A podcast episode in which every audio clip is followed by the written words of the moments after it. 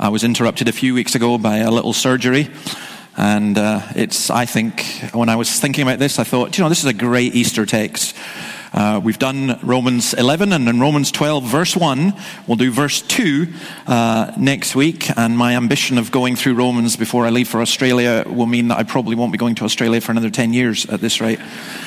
Uh, Romans 12:1 Therefore I urge you brothers in view of God's mercy to offer your bodies as living sacrifices holy and pleasing to God. This is your spiritual act of worship or this is your reasonable act of, of worship or even your true and proper worship. It's hard to translate those words. I do want to say something to the boys and girls. Um, I, I, didn't, you noticed I didn't give you a children's talk. That's because I want you to listen, if you can, to the whole sermon. And I want to tell you about a friend of mine. I grew up in a, in a place called Tain, and my friend, his dad was the minister in the church, but his dad kept using really big, long words. And the boy got really fed up. So I think he was only about nine or ten years old. He went into church one Sunday and he sat there and his dad began to speak and his dad used a word he didn't understand and he lifted a massive dictionary. Oxford Dictionary, huge dictionary, and he plonked it on the pew and he opened it. And every time his dad used a word he did exact, he didn't understand, he did exactly the same thing. Do you know this? Almost from that day, his dad preached much simpler, still preached the same gospel. And what I want you to do is, you sometimes go, ah, I didn't hear that or I didn't understand that. Feel free, first of all, to ask your parents, okay? And, but also, you can feel free to ask me at any time. You know that as well. So I do hope that you will listen to God's word because we're going to look at something that's really important for all of us. We're going to look at our bodies and we're going to look at the body of Jesus because today we remember Jesus being raised from the dead. Now, in this, uh, just this very first verse, we learn some really important things about the church. You'll notice that Paul pleads with the people. He, it, he doesn't just give them a command, he pleads with them as brothers and sisters. And that's what the church is. The church is a family, and sometimes in that family, we get it wrong. I don't know in your family if this ever happens, but in fact, I do know it does happen. And if you told me it didn't happen, I wouldn't believe you. Families can sometimes fight and rub each other up the wrong way and get things wrong. And sometimes when that happens, you end up almost somebody will plead, please, let's not do this. And there's a sense in which this is what Paul is doing. He's writing to a church where there had been a significant amount of division. And he, he's pleading with the people. No, he's pleading with them to act as Christians. And he, he goes on in the whole of chapter 12 and indeed 13, 14, 15, and 16 to explain what that means. The Christian church is a family. It's a body. Uh, the only head of that body is Christ. We don't believe that a pope is the head. We don't believe that the queen is the head. We don't believe that a minister or a pastor or a priest is the head of the church. It's a body. And then notice he pleads in view of God's mercy. And if you're a visitor here, then what you need to do is go on the internet and listen to the other 40 plus sermons on Romans, because that's all been about God's mercy. Romans 1 to Romans 11 is explaining what God has done. And it's in view of this that Paul then pleads with people to behave like Christians. You cannot ask people to behave like Christians unless they know Christ. And chapters 1 to 11 are talking about that.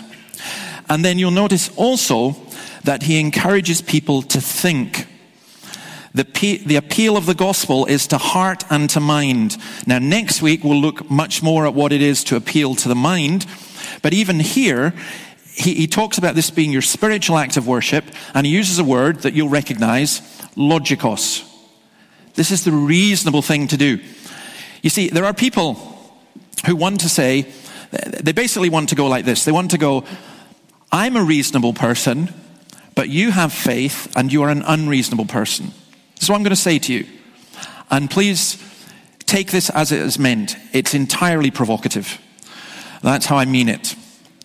If you do not believe in and follow Jesus Christ, you're not being reasonable. The reasonable position is to believe in and follow. Now, you may not instantly accept that, uh, and I, I accept your reaction, but I ask you uh, to think because uh, a huge part of what we're trying to do here is we we receive God's word and we are to think about it. That's what Paul says. Now, the first thing here that he really says, and the thing that we're going to look at, is about offering our bodies as living sacrifices. Now, I don't know how often you think about your body. Paul says that uh, the standard for husbands is to love their wives as they love their own body, because basically, very few people neglect their own bodies. We maybe have different understandings and different relationships uh, with our bodies, but our bodies are phenomenally important.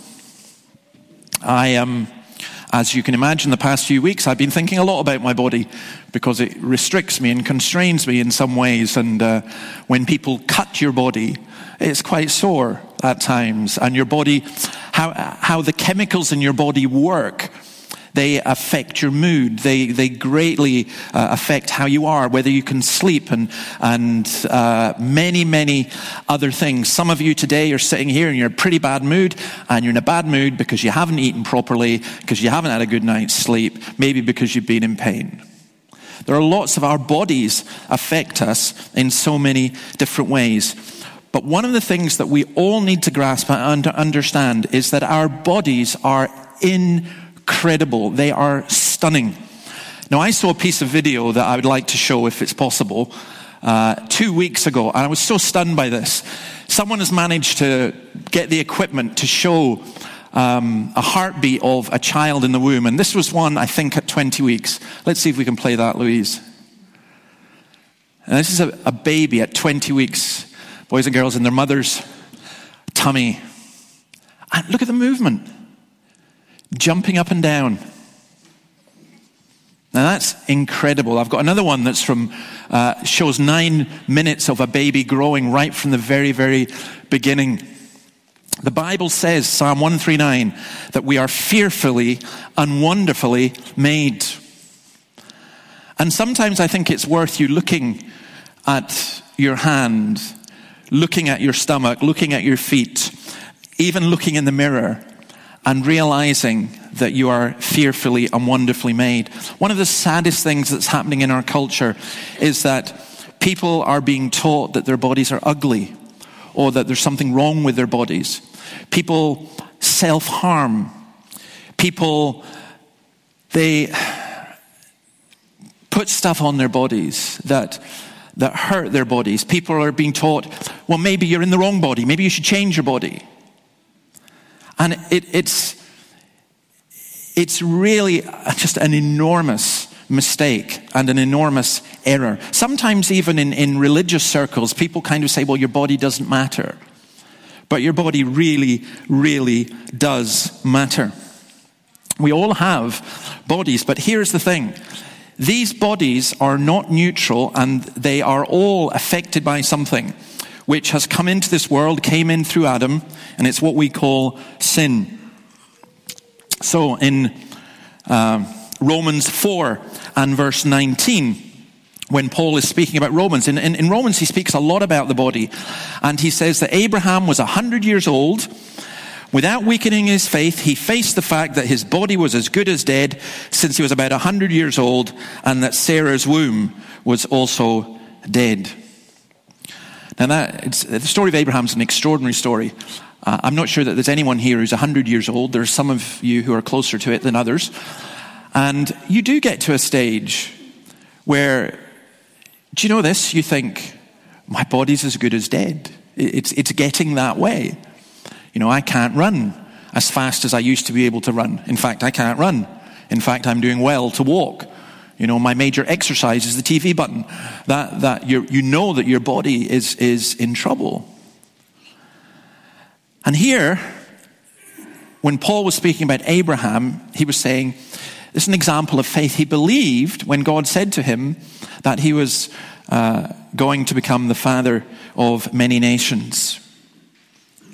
His body was as good as dead. Now that indicates to us one thing about our bodies that is, it, it's hard for people to accept. and that is that all human bodies, every single body here, is dying. And we, we maybe don't want to face up to that fact, but we are prone to decay, not just in our teeth, but we, we live in dying bodies. I was, um, there was an experiment that was publicized this week where the, some scientists have managed to revive the brain of a pig and suggesting that at some point, you know, someone was asked, what's the use of that? And they said, well, nothing really. But at some point, maybe we can get where we will be able to keep our bodies going on forever, at least through our brains. And it's that kind of horror thing that you see in science fiction movies of the brain in the jar. Now, that's, that's just a, who wants to be a brain in a jar? Unless you're on Doctor Who. No, it, it's, it's, a, it's a horrible, horrible image. Our bodies are wonderful and they are fantastic, but they are dying. In chapter 6, Paul speaks more about the human body being a body that is ruled by sin. In other words, our, our bodies, we might, there are things that we know that are good, things that we know that are bad, and our bodies often seem very inclined to do the things that are bad. Romans 6:23 talks about the wages of sin being death. The reason that our bodies die is because of this thing called sin, this rebellion against God, this tendency towards perversity and evil. Maybe, maybe some of you didn't like the idea that when we came into church this morning, the first thing I did was mention that 150 people have been killed in a bomb attack on a church in Sri Lanka. Oh, this is Easter. It's meant to be a happy occasion. Yeah, but this is why Easter. Because 150 people were slaughtered by human beings. Because that's what human beings do. There's something within humanity. And in this city, there's so much pain and so much sorrow and so much suffering. And it's not caused because people are good. And it's not caused by accident. It's caused because within humanity there is evil. And instead of just saying, well, there's evil out there, look at your own life. Look at things in your own family. And instead of blaming other people, look at yourself. I'm responsible for much that is wrong and evil and harmful. It's just there's something within us as human beings. And that's why uh, Romans 7, let's see if we can put that one up. It was, talks about this body of death. I find this law at work. Although I want to do good, evil is right there with me. For in my inner being, I delight in God's law, but I see another law at work in me, waging war against the law of my mind and making me a prisoner of the law of sin at work within me. What a wretched man I am. Who will rescue me from this body of death or this body that's subject to death? Thanks be to God who delivers me through Jesus Christ. Our bodies are wonderful. Our bodies are fantastic. And yet it's our bodies that sin. It's with hands that we hit people. It's with tongues that we destroy people. It, it, we, we do so much. We have so much potential for good. And we have so much, in reality, so much stuff that does harm. And can I say that's one of the major difficulties and problems in our society where we have people who think if only the government changed the law or if only other people were in power, then the world would be okay. No, no, that's not how it happens. But this is Easter. And so we remember that Christ, God's Son, came in a human body in Romans 8, we, we read about that. God sent his son in the flesh. And I think that's an amazing thing that that video you saw of, of a baby in a womb, just think that Jesus was like that. Jesus had a real body. Do you know, it's one of the reasons I don't really like pictures of Jesus in cathedrals and dare I say, even up there. Because, like, Jesus doesn't look like a Dundonian, does he?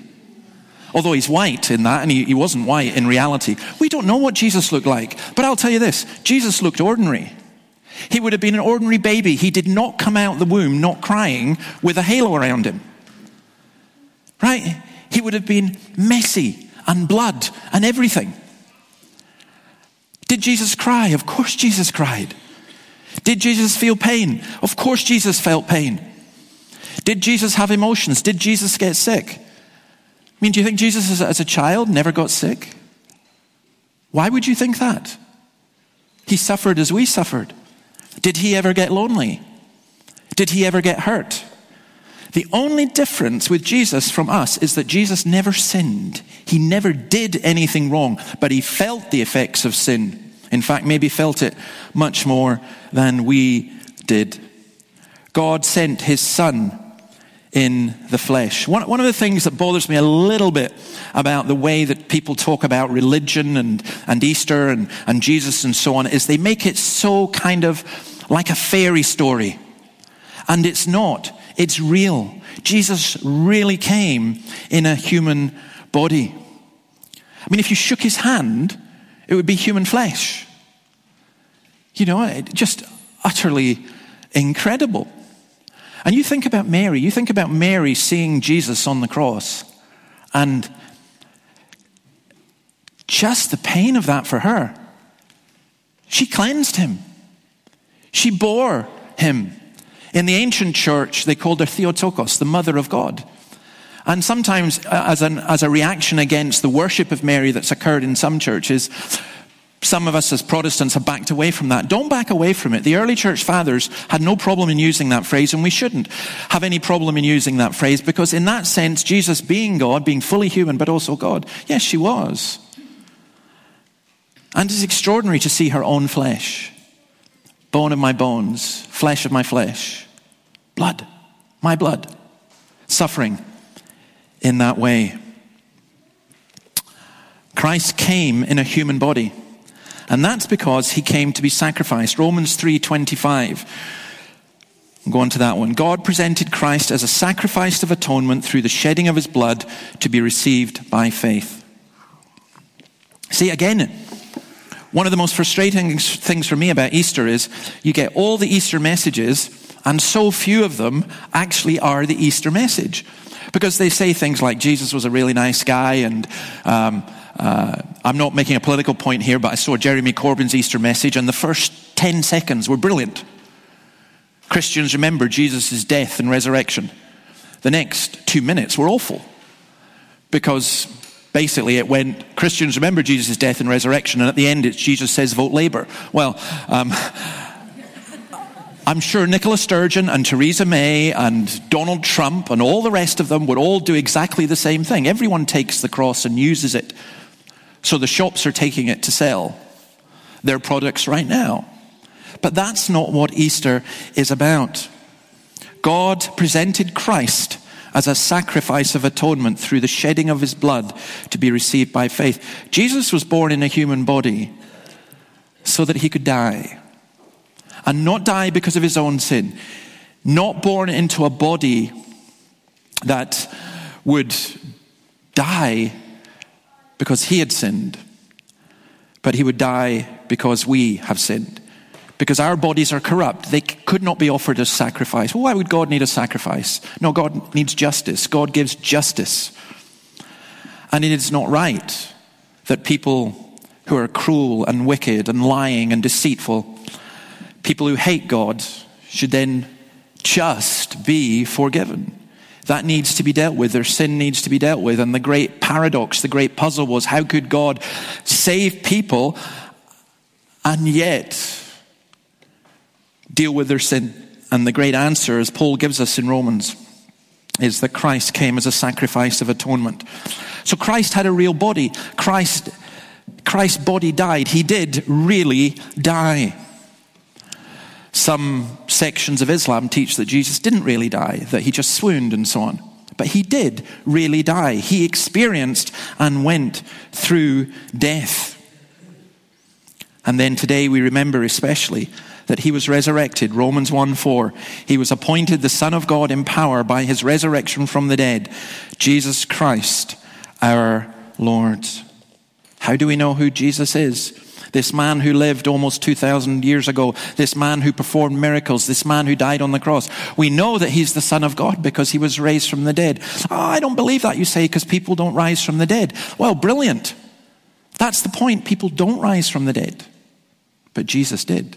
And that changes absolutely everything. If you're not a Christian here, the question you have to answer today is not whether you can go out and be nice to people, not whether the world will be better off with more Christianity, but did Jesus rise from the dead? Because if Jesus rose from the dead, it absolutely changes everything. I know of nothing more central to my faith than this. I believe absolutely that Jesus rose from the dead. And everything else stems from that. Well, we're going to sing just now uh, Psalm 16. Um, and you may have thought that was a very short sermon. Well, that's only part one. Part two will come in a while. We're going to sing Psalm 16 from verse 7, part of it. The tune will be Golden Hill. We sing it a cappella. And we'll also take the collection as Ian is waving at me because we forgot about that. I'll praise the Lord my God, whose counsel guides my choice, and we will uplift the collection during this. Let's stand and sing this to God's praise. Amen. Amen. Let's go back to Romans 12:1 and I urge you brothers in view of God's mercy to offer your bodies as living sacrifices. Now the thing about this is the idea of offering your body in worship would for many of the Greeks have been a shocking thing to say because they'd been brought up to believe that the body was a prison. In fact, if you are a, a Buddhist today, that's what you believe.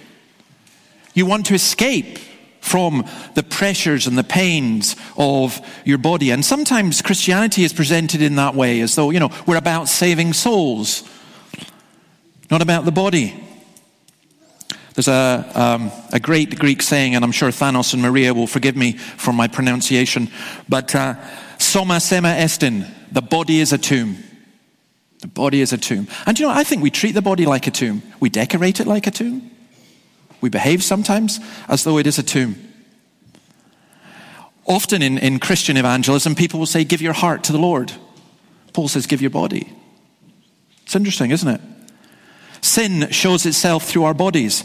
We are told in chapter 6, he says, Don't offer your bodies as parts of sin. In chapter 8, verse 10, he says this about the body being dead, but the spirit is, is, alive. If Christ is in you, then even though your body is subject to death because of sin, the spirit gives life because of righteousness.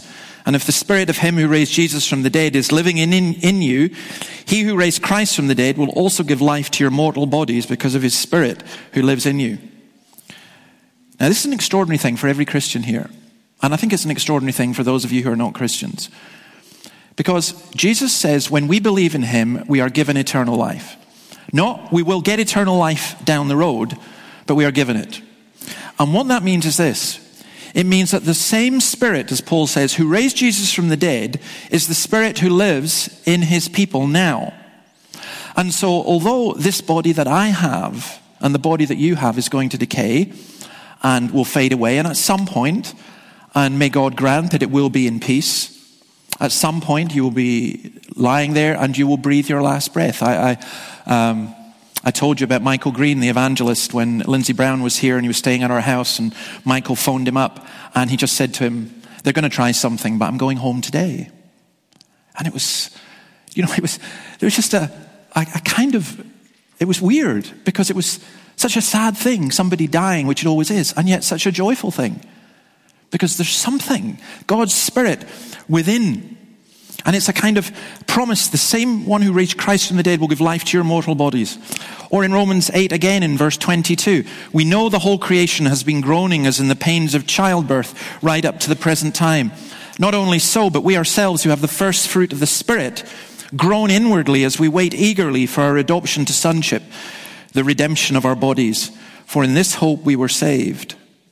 But hope that is seen is no hope at all. Who hopes for what they already have? But if we hope for what we do not yet have, we wait for it patiently. The redemption of our bodies. Those of you who have seen a loved one die, and you've seen and felt the decay and the pain. Have you ever wondered about the redemption of our bodies? Last year, myself and Annabelle had the privilege of going to um, the States and we were in Mississippi and we were visiting a very, very close friend of Annabelle, a kind of soulmate to her, Suzette, who had cancer and the usual, the chemotherapy and the hair, you know, gone and with a, just a covering on her head. And uh, it was a real privilege to be there. Well, she died a few weeks ago. And her husband wrote me an absolutely lovely, lovely letter the immense sorrow that he feels, and yet the joy that he feels that she is free and that her body is renewed. Seeing the pain that they went through. See, that's the, the hope that we have. And the body, it is important. We don't, we don't split these things. So our bodies are saved as well. Now, that's why Paul says all of this, and he, and he applies this. Um, we don't say that, you know, oh, well, now that I'm saved, I don't need to bother about my body. I will just let it go. No, the, the Romans has been saying, don't let sin reign in your mortal body. There's a battle that goes on. And Paul here uses five technical terms that are involved with, with worship and, and public worship. And again, this is a huge mistake that's made in the Christian church. If you think the church is this building, beautiful as this is, if you think the church is Notre Dame, if you think the church is the clergy, if you think the church are the services, you do not understand what New Testament Christianity is, the most radical teaching in the whole world. This is telling us that God's people are a priestly people who offer their bodies. It's holy and pleasing and reasonable. It's an act of intelligent worship, not just ceremonial. How many people will go into a building today and say, Do you know, this building is lovely, makes me feel really spiritual? Or, I heard that music, makes me feel really spiritual.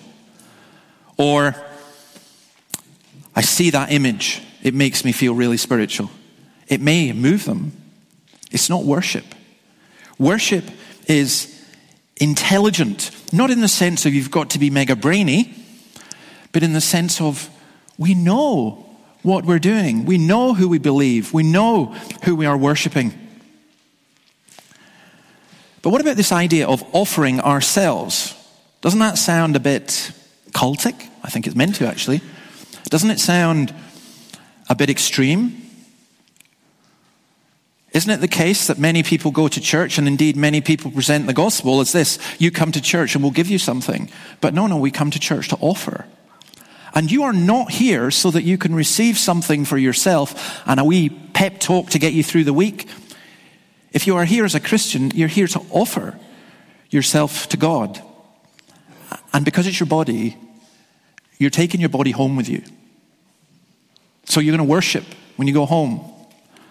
You're going to worship tomorrow at work if you don't get Easter Monday off in this pagan city.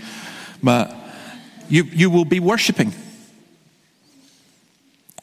I don't come to church, do the liturgy, make an offering, and say that's fine. God says, no, no, offer your body, everything, give it all.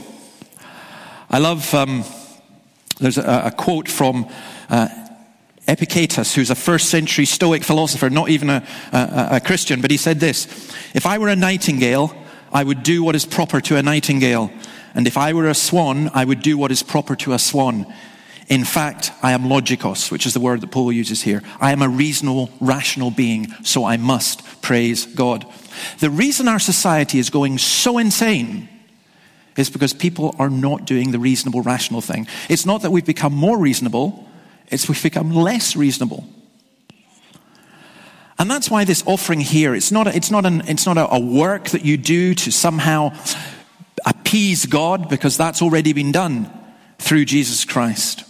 It says, uh, Thomas Erskine of Linlathen said this In the New Testament, religion is grace and ethics is gratitude. We behave as Christians not because we fear hell, we behave as Christians because we are grateful for what Christ has done. And if you're a Christian, your Easter is pointless. If you go around saying, I'm celebrating Easter, and then tomorrow it doesn't impact or affect your behavior.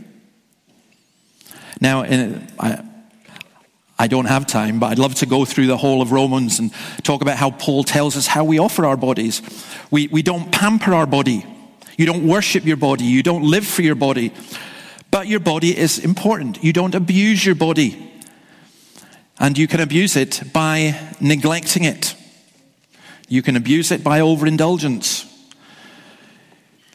If you overindulge in alcohol, you're abusing your body, not just your liver and your kidneys. I don't know if you've ever seen the film Super Size Me. Put me off McDonald's for years. I've since backslidden a little bit and go for breakfast. But in Super Size Me, the guy goes and he, he lives off McDonald's morning, afternoon, and evening for a whole uh, month. And it's a, a most fascinating film. It's grotesque, actually. But the harm it did to his body. And we need to think about that in, in, in, all different kinds of ways. You know, there are Christians who say, oh, yeah, well, you know, sexual immorality, uh, that's all wrong. Yeah, but what about gluttony? Why is that not wrong? What about not looking after yourself exercise wise? What if you're like the man who, um, I think I've told some of you this before, but this still amazes me. I was lying in uh, ICU, and there was a man there who was yelling at the nurses He'd spent a thousand pound on drink the night before, and his liver was so shot through. And he was yelling at the nurses, You have to fix me. I want out of here. I'm a businessman. I pay my taxes. That's what you're paid to do. And if I could have spoken, I would have said, You idiot. But I just saying it in my head. Tube in your mouth, you can't speak. But you, you, you know, it's that kind of attitude. You abuse your body. What do you think is going to happen? So there are people who are obsessed with their bodies. You know, they're, they're at the gym morning, afternoon, and evening. Obviously, not the person who's standing right here. But there are other people who neglect their bodies and just let them go. And we have to mention, of course, the obsession of our society which is sex. And uh, let me quote what Lloyd Jones says. To put it bluntly and plainly, sex is given to you by God, but if you use your body and your sexuality to indulge yourself and your own appetites, you are not only violating your body, you are violating your humanity. And I don't need to say anything more than that. That's the saddest thing. People selling their bodies or using their bodies in a way which is demeaning and dishonoring to them and to others. Or sleep. You know, we don't live for physical fitness, but a healthy mind and a healthy body is not a bad adage. And what a blessed gift sleep is. Um, I, you see it in small infants. You know, I've our grandchildren staying with us at the moment, and uh, I, I can tell you, Number one reason for crankiness. Why does a baby cry? Because they're tired or they're hungry. And sleep. Sleep does so much wonder to so many things. Those of you who get older, uh, those of you who are older, you'll realize this. You, you read Ecclesiastes 12, you know what I'm talking about. You know that there's just, oh, the blessedness of sleep. What bliss to be able to go to bed at nine o'clock at night and manage to get through to the dawn. Um, those of you who are students are going, What? Sleep is just a pain, gets in the way. Um, you'll find out uh, as, as you go on. But we are to do all of that with our bodies. And then we are to put our bodies at God's disposal. I, this is true. I just happened to be reading this this week from Chrysostom. He says this This is what it means to worship God with your body. Let not the eye look on evil, and it's a sacrifice. You know that something's wrong and wicked and evil. Don't look at it. That's a sacrifice. Let the tongue utter nothing base, and it's an offering. You want to hand on that juicy piece of gossip? No, you're not going to do it. Let the hand work no sin. And he says it's a holocaust in the original sense of the word of, of a, a, a, sac, a burnt offering. Or perhaps in the words of the hymn, take my hands and let them move at the impulse of thy love. Take my feet and let them be swift and beautiful for thee. You see, if you say you're a Christian in your spirit and in your soul, and you take the doctrine of grace, so, well, God forgives my sins, so it doesn't matter, you haven't understood grace. Because God forgives your sins so that your hands can serve people, so that your tongue can speak grace, so that you can glorify God by the works that are done in the body. Because you see, it's a living sacrifice. We are alive. We're alive to God. We're not dead in sins and trespasses. Christ sacrificed his life so all of us could worship him with our lives. Our body is the temple of the Holy Spirit. Let's have a look at this uh, picture I think has moved many people of this is of course Notre Dame and I was watching this and you know if you've been to Notre Dame an extraordinary building a beautiful building and when the tower fell, there's all different kinds of things. And of course, I'm melodramatic, so I was thinking this is symptomatic of the fall of Western civilization and so on. But you know, they've been talking about this, and they've been saying, now, I mean, there's two billionaires, I think, given a, almost a billion between them. Do you know there's 300 churches being destroyed in France in the past five years? Do you know that there's um, I mean, this was obviously an accident. It's been reported as an accident, and it's rather silly of people to go around and seeing, you know, Islamic plots and stuff everywhere. But I, th- I do think that this picture is very, very symbolic. And I'm amazed at how many Christians say, and I, I think it's a beautiful building, and I don't think there's anything wrong with beautiful buildings. But I, I, I don't understand how many Christians going, do you know, this was just the heart of the Christian faith or the symptomatic of the whole Christian faith. Because I tell you this every single Christian in here is more profound and more beautiful and more full of God than that building ever was or ever will be. You know, you need to, you need to understand and you need to grasp that. I read of a biologist who was a mentor to Richard Dawkins, and at one point in his life he said, I would grieve more for the death of a giant fern than I would for the death of 100 Chinese. This is where the new humanism, humanism leads us. Do you know this? Those people who wept over Notre Dame, and I'm not saying that's wrong at all, I felt a great deal of sorrow about it. But just think about those 150 people who've been killed. They're the church, not that building. That building's not the church. And this building's not the church. We are the church. The people are the church. And that's what Paul is saying. And again, I, am just stunned sometimes when you read things that God brings. This, to me, this was just so profound. I, I get excited about these things, and other people can go, Oh, you get. So let's see if you have the same excitement. Chrysostom again, he says, If it were a grievous act of sin to throw down a church, as in a church building, more, how much more is it to do so to the spiritual temple, since a man is more dignified than a church? For it was not for walls that Christ died, but for these temples. Christ didn't die for Notre Dame. Christ died for you. Christ died for us. You were bought with the precious blood of Christ. No billionaire can ever offer anything like that. And that's why, let's go on to the next one. Paul says, We are the sacrifice. And so, what does it mean for us to offer sacrifice? Hebrews 13, 15. Through Jesus, therefore, let us continue offer to God a sacrifice of praise, the fruit of lips that openly profess his name. When Owen prayed, temptation, isn't it? It's a temptation to back off. We live in a culture where, because an England rugby star liked a tweet by an Australian rugby star, he was booed on the pitch by people who are ignorant as can be.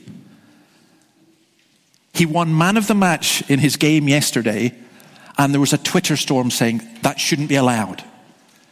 We are very closely getting to a point where there are these mobs of people who, if you profess the name of Christ, be careful what you face, but never be ashamed of the name of Jesus. Never be ashamed of the name of Jesus. We offer a sacrifice of praise. And the sacrifice of praise is not just that we come here and we sing praise to God, it's that tomorrow we openly profess his name, not yelling at people and shouting at people and condemning people, but when someone says, What did you do yesterday? You say, know, this, I went to church and I celebrated. You're not one of them, are you? You're not one of them. I was asked that a couple of weeks ago, and I said, Well, yeah, it goes with the job, kind of but I, but I, but I am one of them. I am. And then this guy said to me, You people are everywhere. I said, Yep, watch out for us. We are everywhere. We're worse than the Masons. Um, 1 Peter 2 5, you also, like living stones, are being built into a spiritual house to be a holy priesthood, offering spiritual sacrifices acceptable to God through Jesus Christ. See, our worship here would be utterly useless if it were not for the fact that Jesus died for us, and so he takes our prayers, and he takes our praise, and he takes this poor, pathetic preaching, and God is glorified, and it rises as sweet incense to Him. We are the sacrifice. I urge you, brothers and sisters, in view of God's mercy, to offer your bodies as living sacrifices, holy and pleasing to God. This is your spiritual, your reasonable, your logikos act of worship. So, yes, I'm not one of those people who say it doesn't matter if we come together as a church. Yes, it does because we're brothers and sisters together. We're at the Lord's table when we have communion. We, we, are supporting and encouraging one another. We're proclaiming God's word. We are here above all to glorify Him and to worship Him. I'm, not, I'm never, ever, ever going to decry that. But I'm going to tell you this your worship only begins here, it continues when you walk out the door. And it continues in your home, it continues at your work, it continues at your sport, it continues wherever you are. This body is for Christ's use, and don't take the body that belongs to Jesus Christ and use it for things that hurt and harm him. Maybe finish with this from Romans 10 and 9. If you declare with your mouth that Jesus is Lord and believe in your heart that God raised him from the dead, you will be saved. For it is with your heart that you believe and are justified, and it's with your mouth that you profess your faith and are saved. Ah, you say, I'm an atheist. Well, thank you for being here. You're an open minded atheist that you've come. Good for you. And I do want you to think, and I do want you to question, and I do want you to find out. A lot of us were atheists too. Oh, I'm agnostic. I don't know. Good. I like the humility. As they say in Dundee, eh, e dunna ken. Right. But you can ken. And you can know him. If you admit you don't know, you also admit the possibility that you could know. And so you need to seek and you need to find.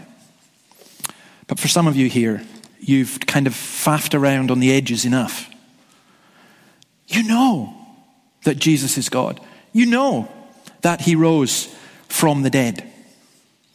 And he's not interested in you just joining a church or, or attending a service every now and then.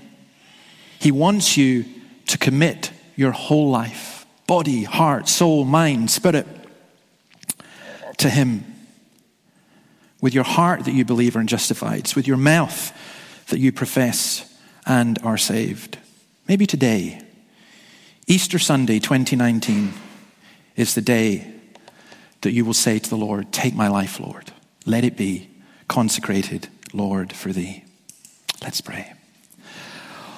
Almighty God, who sees that we have no power of ourselves to help ourselves, Help us both outwardly in our bodies and inwardly in our souls, that we may be defended from all adversities which may happen to the body and from all evil thoughts which may assault and hurt the soul. Grant, our God, that each of us who believe in you may know that we have been bought with a price, that our bodies are not our own, that we are here to worship you. And even though we may be decaying outwardly, yet inwardly we're being renewed day by day. Grant us, O oh God, to experience that today of all days and granted any here who as yet do not know you. Lord, come to them, work in them, and enable them to bow the knee to Jesus. For we ask it in your name. Amen. Let's finish by